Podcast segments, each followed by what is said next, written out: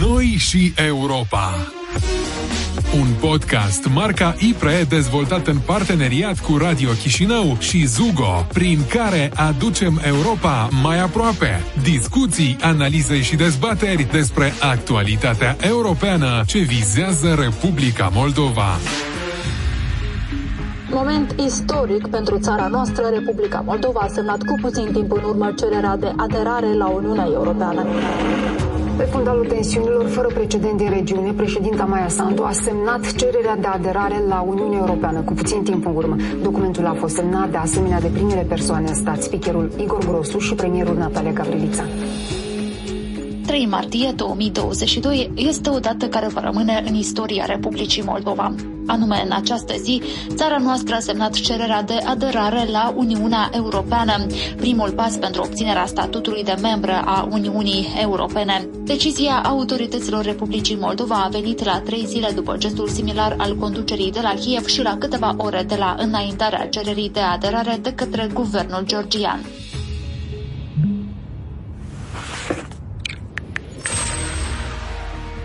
Astăzi semnăm cererea de aderare a Republicii Moldova la Uniunea Europeană. Republica Moldova trebuie să aibă un parcurs european clar.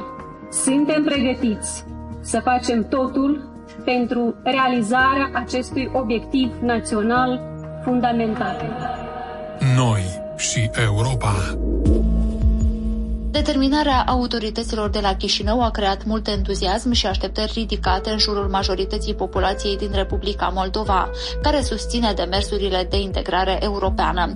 Totuși, Republica Moldova are de parcurs câteva etape importante până la atingerea obiectivului de aderare la Uniunea Europeană, inclusiv obținerea statutului de țară candidat uh, la blocul comunitar și începerea negocierilor de aderare. Experiența țărilor din Balcanii de Vest, aflate actualmente la o fază intermediară în procesul de aderare la Uniunea Europeană ne poate ajuta să înțelegem mai bine toate subtilitățile acestui proces și poate oferi mai multe lecții utile Republicii Moldova. Într-un nou episod al podcastului Noi și Europa ne-am propus să trasăm mai multe paralele între rezultatele obținute de către țările Balcanilor de Vest și Republica Moldova pe dimensiunea integrării europene și să punctăm principalele componente ale mecanismului de aderare la Uniunea Europeană. Invitata noastră este Miruna Troncotă, cercetătoare și lector universitar în cadrul Departamentului de Relații Internaționale și Studii Europene al SNSPA din București. Doamna Troncătă, dumneavoastră ați analizat pe parcursul uh, mai multor ani procesul de integrare europeană al țărilor din Balcanii de Vest. Pornind de la experiența Balcanilor de Vest, cât de oportună credeți că este în acest moment această cerere depusă de Republica Moldova în anul 2022 în actualul context de securitate, această cerere de aderare la Uniunea Europeană? Nu este deloc uh, surprinzătoare pentru cei care urmăresc uh, fenomenul. Sigur, este uh, o cerere, așa cum ați zis, și foarte simbolică și foarte geopolitică, pentru că este un răspuns la niște acțiuni extreme. E vorba de o agresiune, da, de încălcarea suveranității chiar statului vecin al Republicii Moldova de către Rusia, o țară care are trupe militare cantonate în Republica Moldova și, practic, toate aceste elemente, pe de o parte, parte fac uh, previzibil și așteptat această dorință a Republicii Moldova de a fi luată în considerare ca și stat candidat. Trebuie menționat că, um, sigur, Republica Moldova și-a exprimat această dorință. România, de altfel, când s-a lansat parteneriatul estic în 2009, a pledat foarte mult pentru includerea Republicii Moldova alături de Balcanii de Vest. Sigur, la acea vreme era, era o idee diplomatică greu uh, de realizat, având în vedere că abia se lansa Uh, parteneriatul estic, dar iată că la 10, la peste 10 ani de la lansarea parteneriatului estic uh, s-a format un grup, s-a coalizat un grup uh, al celor trei state, Georgia, Ucraina și Republica Moldova, care au semnat acordul de asociere cu Uniunea Europeană și care și-au exprimat interesul de a vrea mai mult. Ce înseamnă mai mult? Exact ceea ce nu le oferea parteneriatul estic. Parteneriatul estic a fost gândit de cele două state care l-au propus inițial, Polonia și Suedia, ca uh, o formă de colaborare cooperare și de apropiere economică și politică, dar care nu includea ideea unei viitoare aderări. Acest lucru, sigur, a fost speculat foarte mult dacă cumva tocmai era pentru a liniști Moscova sau mai degrabă a fost și o măsură pragmatică pentru că totuși începerea procesului de aderare la Uniunea Europeană este una foarte tehnică, foarte complexă și practic statele din zonă în acea perioadă nu ar fi fost pregătite pentru așa ceva. Deci ar fi fost o forțare foarte mare. Însă, la aproape 13 ani de la acel moment, situația e totuși diferită, mai ales în cazul acestui context uh, geopolitic foarte tensionat, cum ați menționat.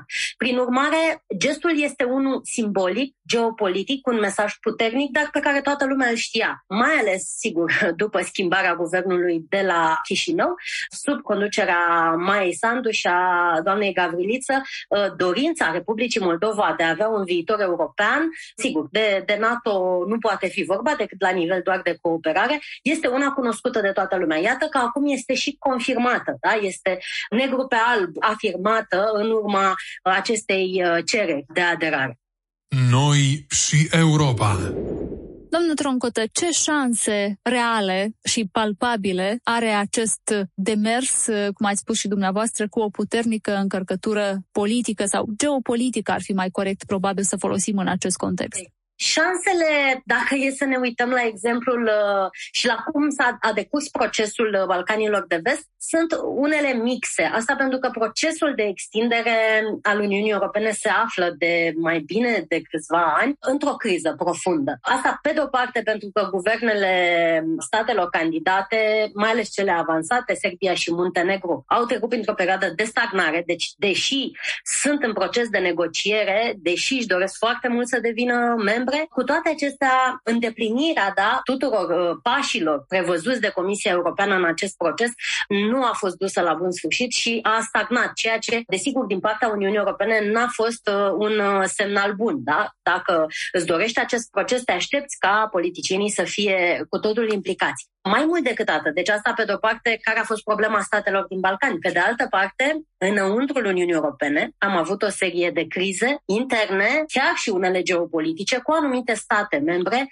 care mai vocal după Brexit, deci după 2016, au început să se opună unei viitoare extinderi. Vorbim aici de Franța, Olanda, Danemarca, prin statele cele mai vizibile și mai vocale. Motivele sunt multiple, dar practic procesul extinderii europene, așa cum am zis, era deja într-o gravă uh, criză internă, atât a Uniunii Europene cât și a statelor din Balcanii de Vest. Acum, adăugarea unor două, poate chiar trei uh, noi state în același calup, dacă ar fi să considerăm sigur și uh, includerea Georgiei printre statele parteneriatului estic care și-ar dori asta, în aceste condiții, sigur, excepționale, nu poate fi tratată ca la carte. Adică nu putem să mai discutăm de perioada dinainte de 24 februarie 2022. Da? Acel moment, momentul începerii războiului și a agresiunii uh, Rusiei în Ucraina, schimbă complet datele problemei. Nu mai putem să folosim aceste argumente. Dacă îmi puneți această întrebare înainte de 24 februarie, mai ales în contextul uh, celui mai recent summit al parteneriatului estic, care a fost chiar pe 14 decembrie anul trecut, aș fi spus că, da, cele trei state și-au dorit mai mult și au dorit să fie disociate de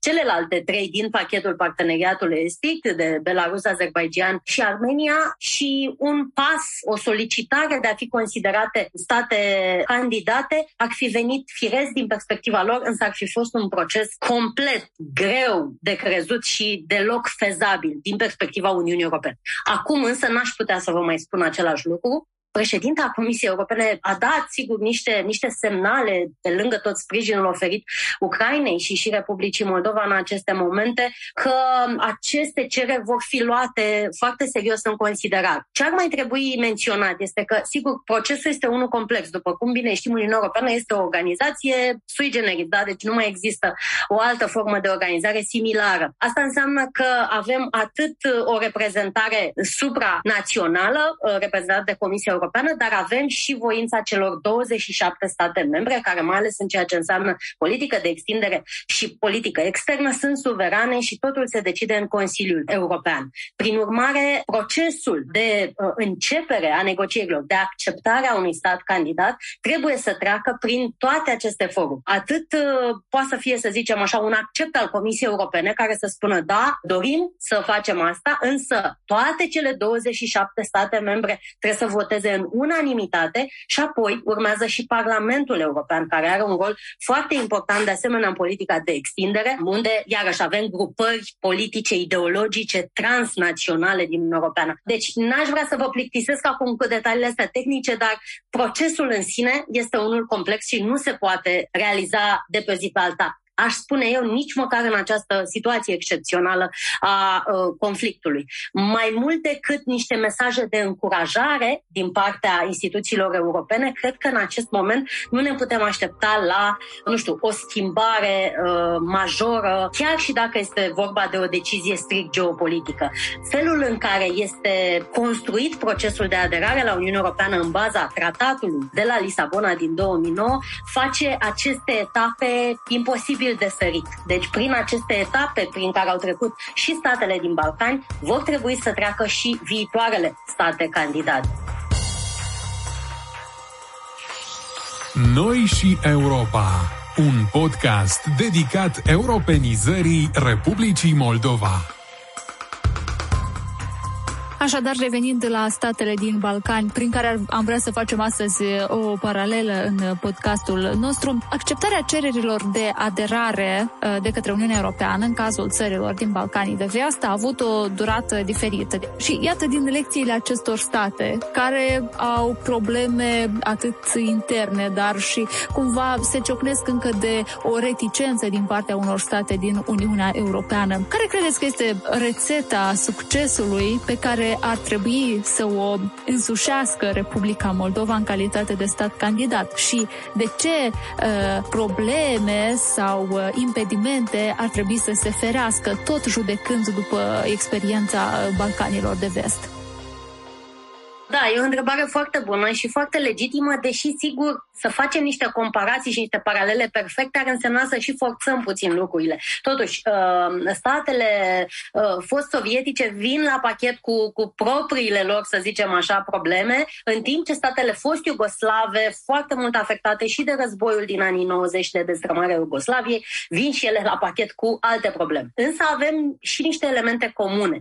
Eu sunt specializată în situația din Bosnia-Herzegovina și Kosovo, statele, să zicem așa, care se află în cea mai delicată și complicată situație din uh, fosta Iugoslavie și din acest punct de vedere ce putem învăța de la niște state care nu au granițe recunoscute, deci care au suveranitatea uh, teritorială uh, provocată sau pusă sub semnul întrebării de anumite proiecte secesioniste. Exact în această situație se află toate cele trei state despre care am vorbit, Ucraina, Republica Moldova și Georgia, deloc întâmplător. Desigur, uh, Federația Rusă din 2008, de când a început campania agresivă întâi în Georgia și ulterior în Ucraina, a avut probabil exact acest obiectiv. Stârnirea unor uh, nemulțumiri uh, cu o bază etnică, dar și foarte mult construită artificial, cu unicul scop de a crea destabilizare și această destabilizare mai înseamnă și neîndeplinirea unor criterii de la Copenhaga. Criterii de la Copenhaga în baza căreia un stat este acceptat de către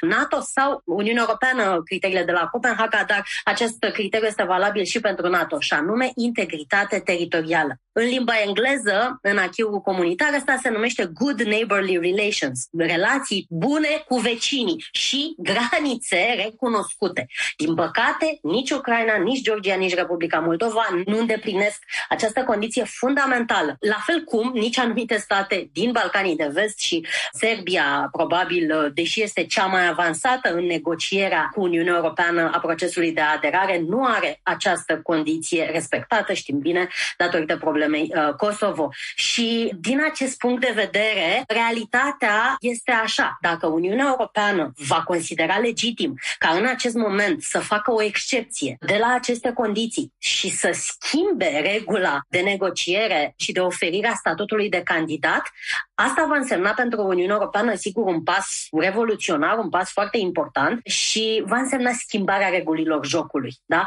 Conform regulilor în vigoare în acest moment, statele care nu au granițe recunoscute nu pot dobândi statutul de candidat, nu pot negocia, nu pot fi luate în considerare pentru că nu îndeplinesc criteriile de la Copenhaga. Ca să se facă o excepție, sigur, Uniunea Europeană ar trebui să schimbe tratatul și să schimbe regula de oferire a acestui statut, ceea ce geopolitic, încă o dată, cred că poate fi justificat. Dar iarăși va trebui să ne uităm atât la voința politică a Comisiei Europene, cât și la voința politică a tuturor celor 27 de state membre. Noi și Europa. Domnule Troncotă, și în cazul în care, iată, Rusia continuă să-și manifeste tendințele de expansiune, de exemplu, în Europa de Est și își întărește aceste influențe sub diferite forme în Balcanii de Vest, ce resurse și ce pârghii ar putea să folosească Uniunea Europeană în a combate această influență rusă Uniunea Europeană face deja în acest sens de mai mulți ani uh, foarte multe. Dincolo de campaniile de, să zicem așa, denunțare a dezinformării și toate mesajele pe care Uniunea Europeană le centralizează și le demontează ca fiind mituri nefondate bazate pe, pe fake news, există site-ul EU Disinfo care folosește exemple din uh, presă, din presa de zi cu zi din uh, aceste zone. Deci, dincolo de aceste acțiuni concrete, sigur, Uniunea Europeană merge pe modelul său economic de cooperare pe care îl știe cel mai bine. Dacă așa am reușit să avem pace între state care s-au luptat de-a lungul istoriei foarte mult, da? Uh, și așa a fost creată pacea europeană. 77 de ani fără război în Europa uh, a venit din modelul acesta de cooperare economică. Deci Uniunea Europeană are scheme de finanțare specifice, atât pentru Balcanii de Vest cât și pentru parteneriatul estic și a folosit aceste uh, posibilități de, de finanțare dedicate atât societății civile, deci a ajunge exact la uh, oamenii obișnuiți, la cetățeni, cât și între instituții, promovând și cooperarea regională. Da? Ideea a fost și de a ajuta aceste țări să coopereze între ele pentru a primi finanțări europene. Deci, dincolo de partea asta de bani, care, într-adevăr, noi uneori o considerăm așa de pus sub preș, dar ea nu este. Dacă te uiți la cifre, sigur, Uniunea Europeană este cel mai mare uh, donator instituțional, atât cu statele sale membre la nivel bilateral, dar și împreună cu instituțiile europene plus statele membre, în timp ce Rusia, China, sigur, alte state care declamă de dimineața și până seara interesul geostrategic în aceste țări, au investiții foarte mici. Bun, ele au fost în creștere în ultimii ani, dar comparativ cu fondurile de la Uniunea Europeană sunt uh, nesemnificative. Și aici iar intrăm în zona fake news-ului. Cetățenii obișnuiți nu prea cunosc aceste fonduri și ajutor real pe care Uniunea Europeană îl oferă de, de câteva decenii. În schimb, schimb, consideră că Rusia este foarte prezentă, dar nu este prezentă cu investiții, ceea ce naționaliștilor locali ar trebui să le atragă într-un fel um, atenția. Mai mult decât atât, sigur, Uniunea Europeană este și un fel de garant simbolic al respectării democrației, al respectării drepturilor omului, atât uh, în statele sale membre, cât și în vecinătatea sa. De aceea a și conceput și parteneriatul estic și politica de extindere și politica de vecinătate în general ca o formă a Uniunii Europene de a se angaja activ în a respecta și în a promova toate aceste principii. Și iată că, într-o situație de gravă încălcare a drepturilor omului și de o situație de, de conflict armat, uh, Uniunea Europeană, atât prin sprijinul bănesc de la fața locului, cât și prin alte mecanisme la care a accesat la nivel internațional, ajută direct statele aflate în acest moment uh, în dificultate. Eu nu cred că toate aceste elemente sunt de pus sub preș sau sunt uh, ușor de, de spus că Uniunea Europeană nu, nu face nimic. Uniunea Europeană nu este o alianță militară, deci sub nicio formă nu putem discuta despre trimiterea unor trupe, însă Uniunea Europeană este o alianță economică și politică și o entitate care duce la respectarea drepturilor omului, ceea ce în aceste momente cred eu că este crucial. Noi și Europa. Vorbim pe înțelesul tuturor despre relațiile dintre Republica Moldova și Uniunea Europeană. Doamna Troncotă, o să vă rog să ne oprim aici la acest aspect de oferire de sprijin pentru dezvoltare, atât din punct de vedere tehnic și al experților, cât din punct de vedere financiar, ceea ce este foarte important. Deci noi înțelegem că odată ce o țară obține acest statut de țară candidat, ea obține acces și la mai multe fonduri europene, fonduri pentru dezvoltare, pentru aliniere la, la niște reguli și la niște standarde europene. Aș vrea să ne povestiți un pic cum s-au schimbat aceste țări din Balcanii de Vest, grație banilor oferiți de Uniunea Europeană și în special banilor oferiți după ce aceste state au obținut uh, o perspectivă europeană clară. Dacă, dacă ne referim la uh, statutul de candidat și de negociere, atunci trebuie să ne referim și să ne limităm doar la Serbia și Muntenegru. Uh, aici, într-adevăr, lucrurile sunt delicate, pentru că economiile celor două state sunt foarte mult uh, legate și de Moscova. Au investiții uh, mai mari uh, din partea Federației Ruse decât alte state, dar încă o dată mult, mult mai mici decât cele ale uh, Uniunii Europene. Dar cu toate acestea, sigur, uh, pachetul și programele din care aceste state fac parte, inclusiv aș putea da exemplul programului Erasmus, da? care se referă la uh, susținerea mobilității studenților și uh, profesorilor în toate statele membre ale Uniunii Europene, unde sunt incluse și statele din uh, parteneriatul estic. Deci, iată, Uniunea Europeană deschide numeroase posibilități și acestor state, chiar dacă nu sunt state candidate. Dar revenind, uh, uitându-ne la, strict la exemplul Serbiei, uh, aș, uh, aș vrea să, să discut. Deci Serbia și-a depus candidatura în 2009, ca să avem așa uh, un calendar de la depunerea candidaturii, da? deci de la exact această intenție, exact pe care și Republica Moldova a exprimat-o concret și a început uh, și a fost recunoscută ca și stat candidat în 2012. De ce? Peste trei ani de zile, pentru că, vă spuneam, aceste mecanisme interioare ale Uniunii Europene au trebuit să uh, fie puse în mișcare și atât a durat. Da? Deci după 2013 a mai durat încă un an până când, uh, practic, uh, au început oficial negocierile. Deci Serbia este în acest proces din 2014. Rezultatele, sigur, ne e greu să le comparăm cu ceva. Nu putem să le comparăm cu situația României, Bulgariei și a celor state anterioare din centrul și sud-est Europei, pentru că iarăși vorbim de altă dimensiune a statelor, alt proces uh, de negociere. Trebuie să subliniem că procesul de negociere a capitolelor, cele 35 de capitole din Achi, a devenit, uh, odată cu începerea negocierilor cu Serbia și Muntenegru, mult mai complex și mai dificil ceea ce statelor din Balcani se pare cumva nedrept. Adică noi suntem mai uh, loviți da, și economiile noastre sunt mai slăbite decât erau ale Ungariei și României când au început negocierile și cu toate astea când negociați cu noi ne cereți mai mult decât la cerul lor. Și aceasta cumva nedreptate e folosită adesea de statele din Balcani și ca să justifice stagnarea și să spună, păi nu reușim, nu putem pentru că. Uh, rezultatele Serbiei nu sunt excepționale. Deci eu n-aș da, să zicem așa, neapărat ca un un uh, exemplu. Sigur, evoluții în anumite sectoare specifice au fost. Însă negocierile în noua metodologie încep de la capitolul anticorupție și stat de drept pentru că Uniunea Europeană a considerat că asta, asta e domeniul critic, unde trebuie întâi să se rezolve lucrurile și după ce sunt îndeplinite toate criteriile la capitolul stat de drept și anticorupție, se începe cu celălalt. Din păcate, Muntenegru și Serbia, uh, Muntenegru chiar puțin mai avansat, dar Serbia uh, nu are niște progrese majore în acest sens, nu are o lustrație, nu are criminal de război predați, să zicem așa, Tribunalului Internațional. Uh, prin urmare, toate capitolele au mers mai lent, la fel cum și uh, nici economia Serbiei nu a avut niște rezultate extraordinare. Dar în ce măsură putem să dăm vina pe Uniunea Europeană pentru aceste rezultate? E un subiect, e un subiect complex. Noi și Europa. Uh, și pentru că, iată, am, ați vorbit despre uh, situația statului de drept și uh, justiția. Cum stau și țările din Balcani la capitolul de uh, justiție și reformă în justiție?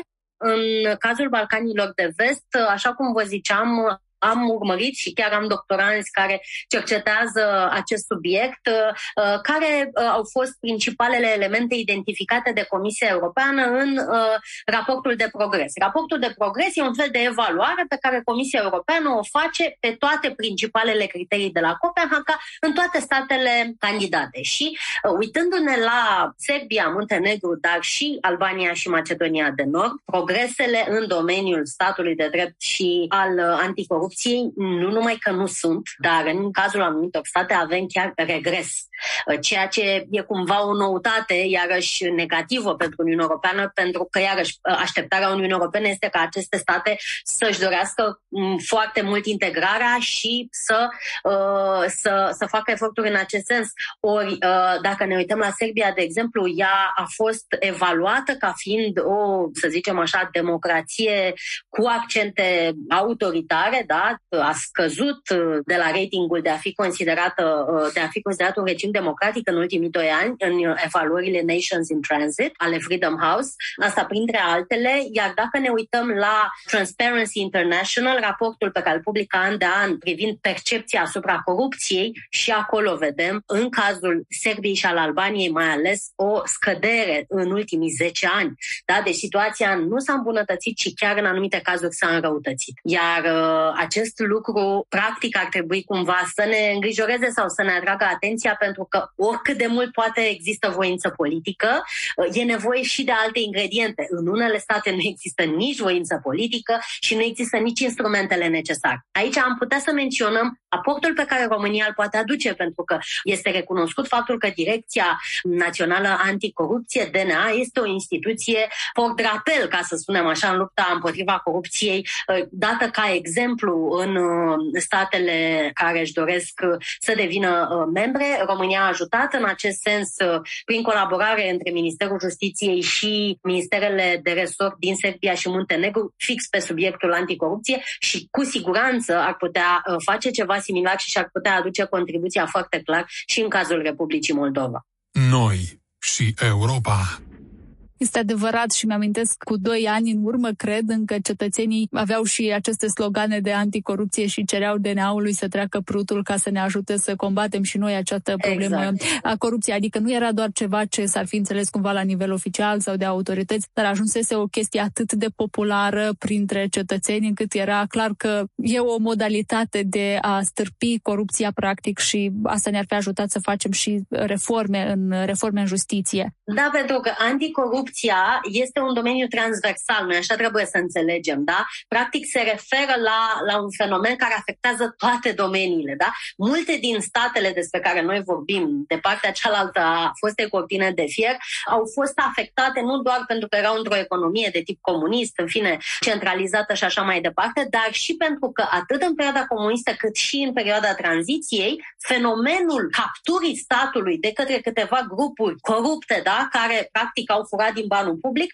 au dus la uh, economiile extrem de slăbite și la situația actuală foarte dificilă din punct de vedere economic. Deci corupția e strict legată uh, de performanța economică a acestor state. De aceea e bine să-l vedem ca un fenomen foarte amplu și important. Dacă reușești să combați corupția în mod sistematic, adică să bagi la pușcărie uneori chiar persoane cheie din anumite uh, structuri instituționale care gestionează practici corupte, ajuți evoluția întregii societăți. Cam asta e perspectiva uh, Uniunii Europene și de aceea consideră că statul de drept este fundamental în integrarea uh, europeană. De îndată ce rezolve această problemă, sigur, rămân problemele economice, dar măcar scapi de uh, acest furt și de frauda banului public. Noi și Europa Vorbim pe înțelesul tuturor despre relațiile dintre Republica Moldova și Uniunea Europeană.